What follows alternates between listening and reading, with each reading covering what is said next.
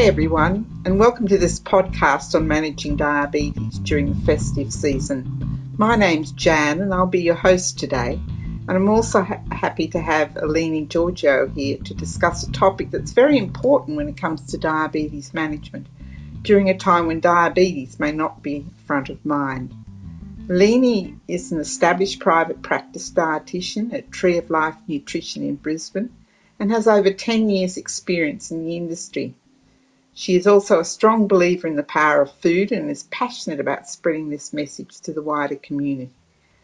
Eleni has a thorough understanding of the needs of today's society and aims to steer away from fad diets and trends and, and instead promotes good, wholesome eating that can be tailored to each person's need to create sustainable nutrition choices.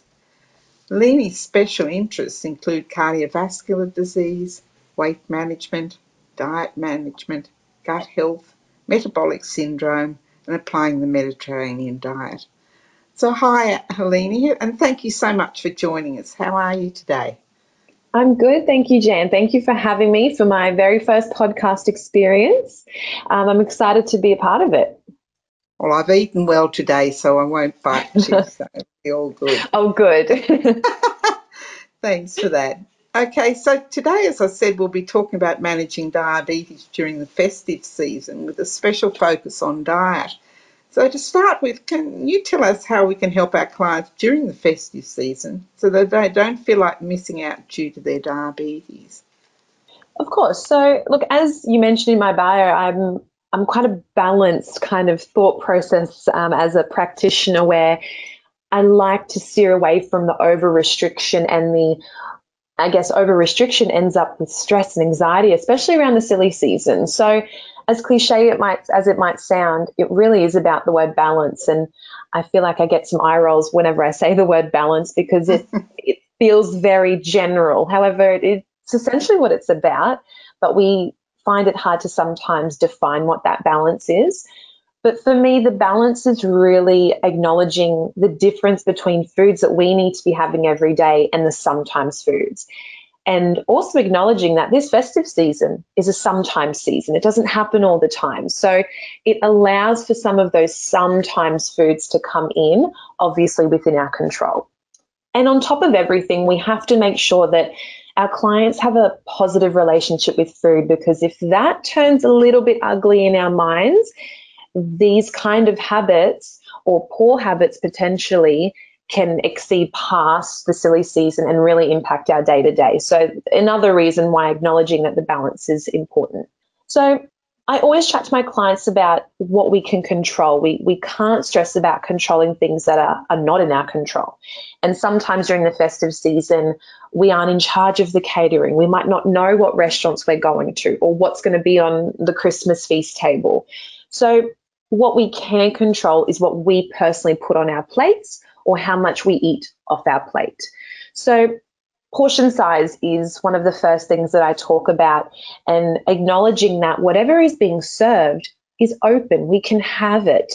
Nothing should be really off limits during this time. So, seeing the moderation of what's on our plate or what's being served and controlling our portions. So, this is where the principles come in of our balanced plate our how much do we have our sometimes foods? Do we grab a bigger plate for our desserts or a smaller plate for our desserts? I really want our clients to acknowledge that they can choose from that whole table and knowing that you don't have to miss out.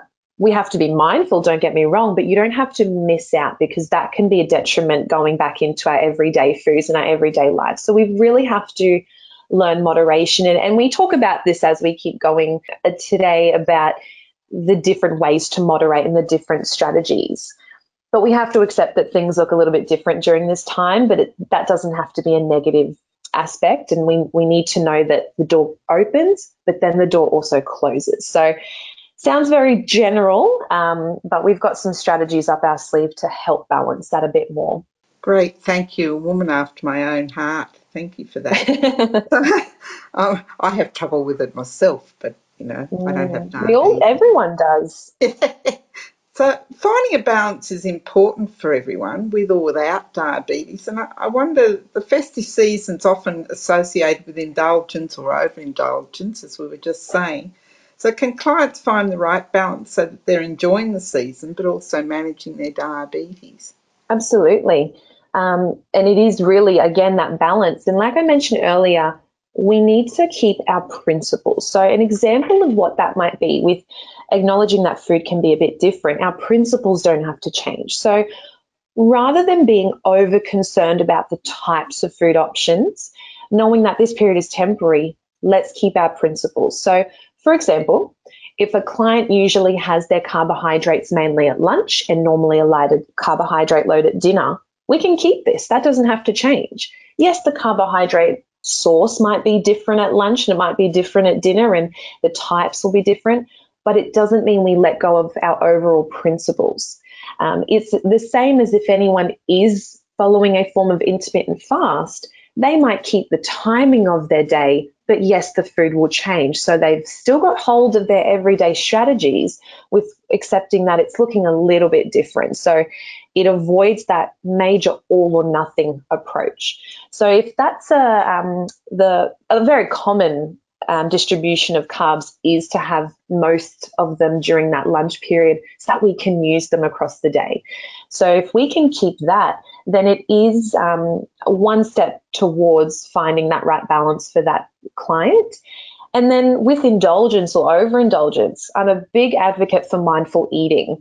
And it's um it's a complex sometimes a complex concept. It's, or sometimes it might seem very common sense to the point where we actually forget to do it. And mindful eating's about paying attention to what we're doing. And i think during this festive season there's a lot of distractions. We're socializing. There's it's very rare that we're just sitting down. You know we're moving around. There's different formats of events and we're distracted. We're socializing and talking. And before we know it I can't even tell you what I've eaten today because that wasn't my focus. And that's a clear indication that I wasn't eating mindfully. So, one of the biggest things is with that portion control, always start small. There is always opportunity for more, but a lot of my clients describe to me whatever I put on my plate I have to eat. We've we've got this wastage fear and it's ingrained in our minds since we were young. And of course it's valid and we need to um, keep that in our minds. But the solution is start small. It doesn't mean that you're restricted to that, but it means that you've given yourself the opportunity to finish what you've eaten, have a think about how it's made you feel. Where are you? What's the time? Where are we in the sense of entrees, mains, desserts? Do we wait? Are we actually full? It gives yourself that little break, that little pause to ask yourself those questions to see if you actually need to get more. If a client is genuinely hungry, they're not full from that smaller plate, by all means, let's go and get seconds. But I guarantee you, I can almost guarantee you that those two small plates would not have equaled that one larger one that you might have started off with. And we would have finished it because it's on our plate. The other thing is with mindful eating is paying attention to when you are eating. So it's simple things like paying attention to the colors, what's on your plate, the combinations that you get on your fork, the textures, the tastes. That automatically makes you more satisfied from that meal because we're paying attention and we're slowing down. Like I said earlier, we're distracted. I'm talking to someone, and, and before I know it, my plate's empty. And again, I don't even know what I just ate. I can't tell you the textures and the tastes. So I'm automatically thinking, I probably need more because I didn't reach that satisfaction level. So, overall, keep your principles the same, but then practice that mindful eating, which, like I said, sounds simple, but you'd be surprised that we just naturally forget about it. I can appreciate that with the distractions on the silly season. Thank you for that. Mm. So, what kind of carbohydrate knowledge would be helpful during the festive season? Is it worthwhile for CDEs to be teaching about carbs and counting prior to the silly season? Carbohydrate counting is really useful for clients, and it really, uh, some people like to work with numbers and boundaries. But then on the other hand, I think it can put too much emphasis on numbers and control almost in a negative light just during the festive season. I think in our daily lives, carbohydrate counting is really um, a great tool, but it can also lead to stress and anxiety around these times. when we're carbohydrate counting every day in our li- in our everyday lives, we typically can carbohydrate count really accurately and we can estimate things pretty accurately because we're in control. So as soon as we add an extra element of unpredictableness, we don't know what's being served, we, we're really relying on the eye. Can I see a carb? Can I maybe see a hidden carb? Or can I guess what they've used for that dressing? So it can automatically become a little bit stressful and a little bit of a trigger for anxiety during those times because there's so many unknowns. So I recommend that a more holistic approach is to be taken during the silly season. Again, that word balance rather than the restriction. By all means, if a client really feels like carbohydrate counting keeps them on track, even just as an estimation, accepting that it might be more or less, then absolutely we continue that strategy, especially if they're already in a habit and they're already in a routine about it. But I don't think we need to overly recommend it or encourage it um, as practitioners. And it is very individualized because we just, again, we want it to be enjoyable. We know that this is a temporary season and we can get through it with controlling the controllables. Thanks for that, Leni. Uh, so, how can people with diabetes manage carbs during meals, especially main meals, when there can be so many hidden uh, carbs in the meal, perhaps on around this time? Oh, exactly, and and that's half the battle because even despite us having a really good knowledge base on carbs and possibly serving sizes, there are going to be hidden carbs. We we don't know what's happened in the kitchen. We don't know if they've added sugar to a dressing or, or typically simple refined sugars. We don't necessarily can see with the eye. We can have a guess, but we can't see. The complex carbohydrates, they're pretty obvious. They stick out like a sore thumb on our plate most of the time. But again, there's some hidden here and there in, in the back of ingredients, in the back of recipes. So as talking earlier with the portion size, the step below carb counting for me is that portion control, but using our plate as our visual tool. So most of us know about the healthy plate image. We've probably seen it a million times, where typically our vegetables take up half your plate, your carbohydrates take up your quarter, and the other quarter consists of the protein source. And I think that is the easiest way and the quickest way to balance out your plate just so and that can kind of automatically give us an idea of that carb load. That, of course, doesn't account for all the hidden carbs, but it can help us control almost the 85% of that plate.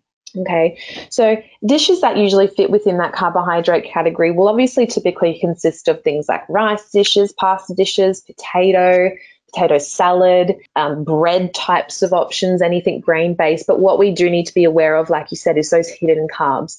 So a typical example is a salad. A salad, just by saying the word, it's like, okay, that should be lower carb. Obviously, I'm going to ask more questions. Is it a pasta salad? Is it a rice based salad, a pasta salad? But if it's purely just a non starchy veggie based salad, we've got to question the dressing you know, if it's a clear dressing, is it a vinaigrette base? Is it sometimes in Asian based salads, they do actually use brown sugar. Obviously, in something that looks creamy, are they using yogurts, mayos, fats? You know, so it's it's being mindful of amongst that balance of your carbs, your proteins, and your fibers on that plate, how many possible hidden carbs are, are there? It's not about being able to identify all of them, but it's about breaking it down across the plate and seeing the ratios in each of those categories. And the other thing is when we can't accurately measure those hidden carbs or if we're not feeling confident in identifying them, adding extra protein or balancing your plate with non carbohydrate based fibers, so mostly your vegetables or nuts and seeds, they can actually help influence the, the process of breaking down that carbohydrate to balance out the pace.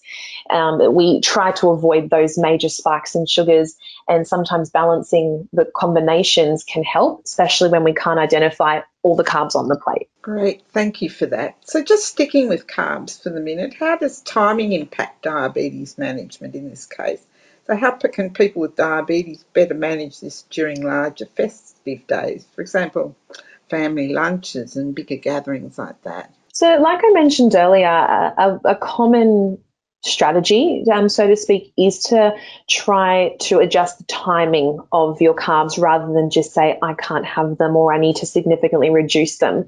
So, we've got to remember what carbs are, right? They're our fuel, that's our energy source. And we've got to think, well, where's our body going to have the most opportunity to use that? And where does it, where do I not give my body so much opportunity to use that fuel?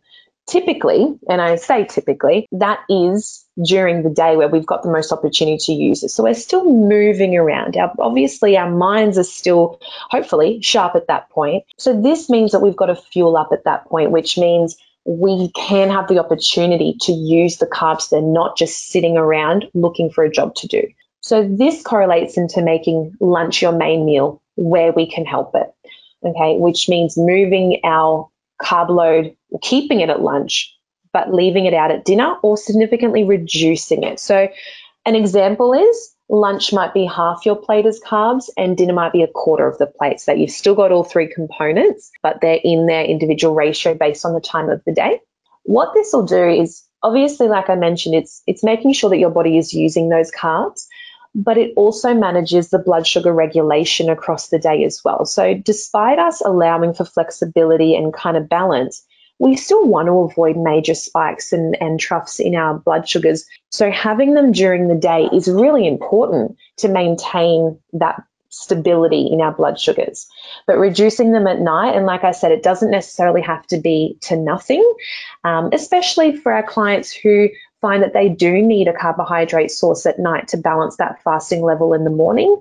But of course, high, a really high carbohydrate meal at nighttime will negatively impact that fasting blood sugar level. So I usually um, recommend that lunch is our main meal where we can help it. But I really want to stress the point that it doesn't mean no carbs at night. It just means a reduction compared to lunch, and that'll reflect what your body will do with it. Thank you for that. So, just moving on then to the festive period in the workplace. Uh, How can people with diabetes manage work functions and Christmas parties, for example? And what kind of strategies would be helpful for optimal management but enable people with diabetes to enjoy themselves without too much burden? So when we spoke about balance, it only it not only means balance in the day, but it can be balance across the whole festive season. We can look at the bigger picture. I, I ask my clients a lot, like this time of year, this October, November area, I'm asking my clients, next time I see you, come back with your festive season social calendar and let's try to work around it. Not just in each of those scenarios, but total. So we might say, okay, what are going to be the events that feel easier to manage and what events are you feeling a little bit more anxious about? So we can balance the whole season to say, well, here we might really try to be as strict as we can just to allow for the unpredictableness of the other event that we're a little bit more nervous about. So that's one strategy of finding the balance, especially for those um, those clients who do have a really busy festive season between work and family and friends it can add up. And typically i find that it goes for six to eight weeks. It's it isn't just in december. It starts to come. I, am preparing myself to start my christmas talk probably next week because it's we're going to tick over into that november period anyway. So the festive season can become longer than we think. So balancing the whole um, the whole time is just as important as balancing each event and each day. On the other hand when balancing within that single event it really does depend on the catering style. So we've got, you know, you've got buffets. We can control our portion. We have no control of what's being served, but we can control our portion. With canapes, appetizers, shared plates, my biggest tip, and it's something I have to remind myself to do, is to create a plate for yourself rather than continuously grazing. So I mentioned earlier, sometimes we can get to the end of a conversation or even the event, and I can't remember what I've eaten. I know I've eaten, but I just can't remember what exactly was on my plate. And that happens a lot when we actually don't serve ourselves on a plate. So if it's something where there's shared plates in the middle or what are they called? The charcuterie boards. I've probably butchered that name, but those boards where it's all the deli meats and the crackers and the cheese, they're mm. pretty much at every event now, and, and we can gravitate towards an area like that, and we're socializing. And by the time I've realized, I've just been picking rather than going up to um, a serving platter like that with my plate, putting a bit of this, bit of that on there, I can quantify it. And one of the biggest things I say to my patients is at the end of every event, if I was to call you and say, Hey, Jen, what did you eat today? You should be able to tell me. And if you can't, we probably weren't as mindful or we probably weren't portion sizing as well as we should be. So trying to be in control of knowing what we're eating by serving ourselves and portioning it out. And, and obviously, it's going to depend on that um, style of catering as well, without obviously, again, over restriction. It's just the balance, the moderation, the mindful eating. So that was the answer to that question, and, and it's it can chop and change based on the um the event, but yeah. Terrific, thanks for that. So we've covered carbs and eating, but what about carbs in drinks, alcoholic and not out non-alcoholic? What's the right balance, and how can people with diabetes manage the number and type of drinks during functions and gatherings? fantastic question because it's one that we can tend to forget about. I think we focus so much on food and we become really confident with food, but we forget about the liquid carbohydrates and the, the liquid calories in some cases. And before we know it, again, it runs away from us because either someone's been refilling our glass without us noticing, um, or we really have no control. That's very common. So, the first thing I say, again, the B word, the balance, is I encourage my clients to stay hydrated alcohol itself, irrespective of diabetes being in the picture, it can dehydrate us. So for every alcoholic drink you have, have a glass of water with it or after it to balance hydration. There are so many events where I leave and I think, I don't actually think I had a glass of water. Not that I'm necessarily feeling it at this point, but it, it catches up to us. So try for that one to one ratio just to make sure that we're almost flying in when some damage is being done. The other thing is planning where you can. So if you can, decide how many drinks is appropriate for you. And again, it's that social calendar of thinking, well, that event might not be so alcohol based, but this one will be. So I need to create a boundary for myself during that um, that particular event. So you might say, okay, I'm going to have two to three glasses just to throw a number out there after that, it's not that you have to go to water and feel like you're not participating, because we do have to acknowledge those sorts of environments when we feel pressure and we feel pressure to almost match what everyone else is doing, or if we feel like we're not participating or fitting in if we're not. So we do have to consider that as well. But I always swap to a sparkling water, but I put a lemon and lime in. We call it a little, you know, bougie on a budget, if you've heard that kind of term before, of thinking, well, how do I participate and how do I still feel like I'm in this world, but I'm not, you know, going against my goals and my beliefs as well. So sparkling water with a lemon or a lime.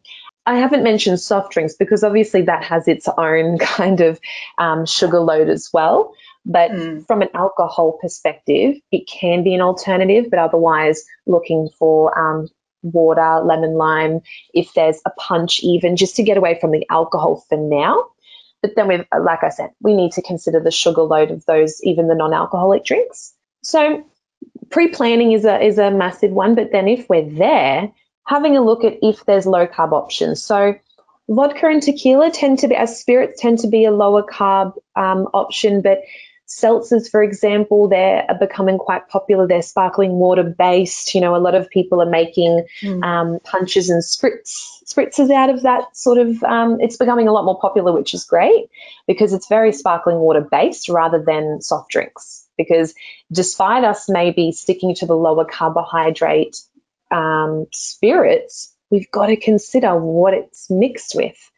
You know, is it mixed with juices, syrups? Are we having cocktails? Are we? Is there excess fruit in punches? You know, so there's lots of secret, not so secret sugars and um, mm. sugar culprits in those fancy fun drinks. So we just have to be aware, even if the alcohol source itself is actually quite suitable.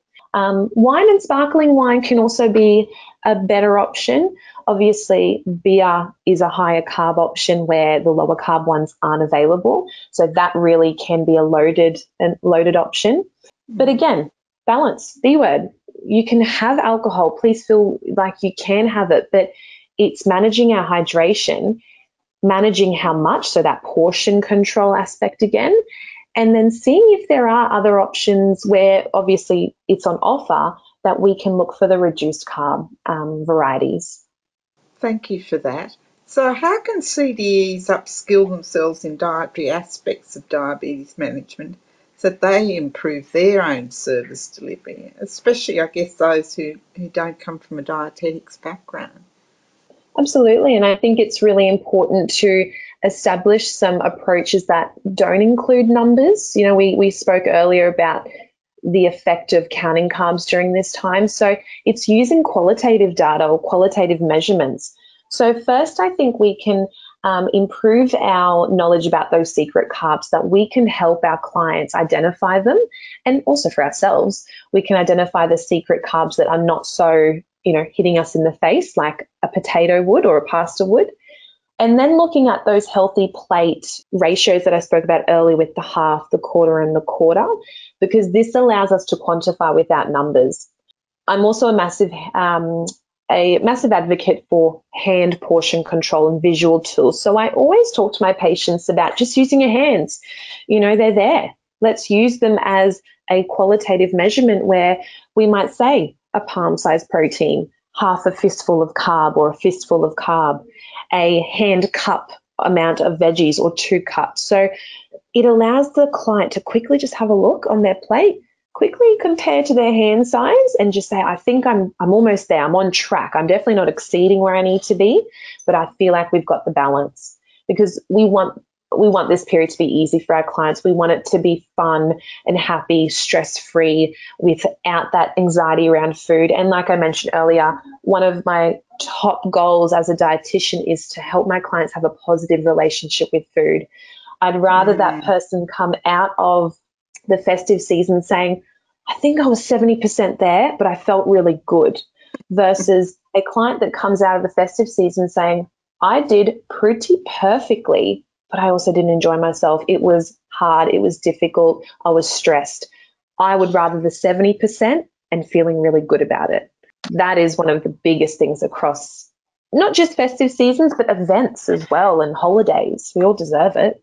And the other the other option I use is I like using a budget system with my clients. And we can apply this for anywhere. You know, we, we apply budgets with our money so we can say, this is how much I'm spending on this, and this is how much I'm spending on that.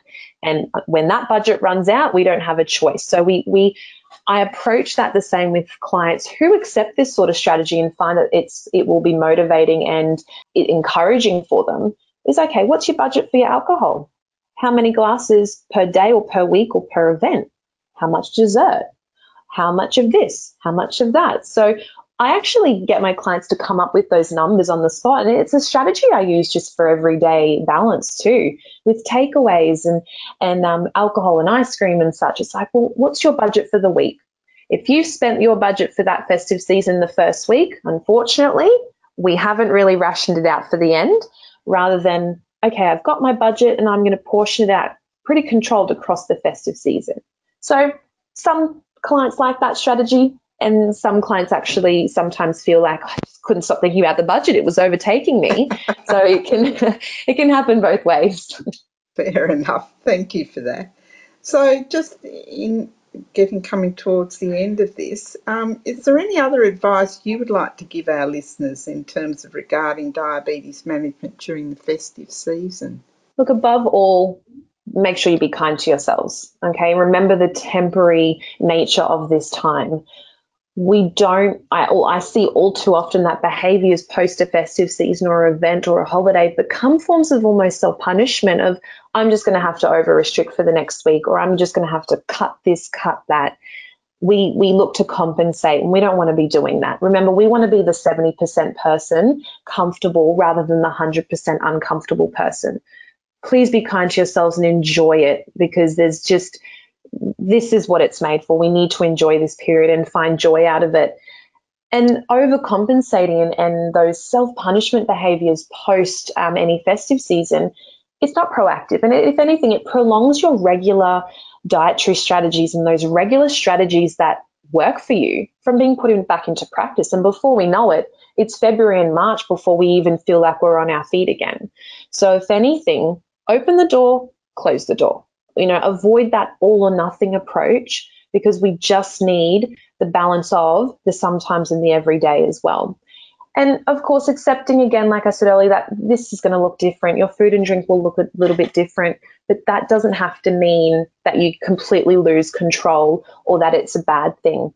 We just have to learn what we can control and grab onto that to get us to that 70% comfortably, because that's a pretty good ratio in my mind. Great. Eleni, look, thank you so much for, for giving your time today. It's really been great to talk to you and hear your lovely practical suggestions on this topic. So, and also to thank you for taking the time to listen to this podcast. To obtain CPD credit for this podcast, please go to the ADEA Learning Management System at learning.adea.com.au and complete a feedback evaluation. So until next time, goodbye from me. Thank you.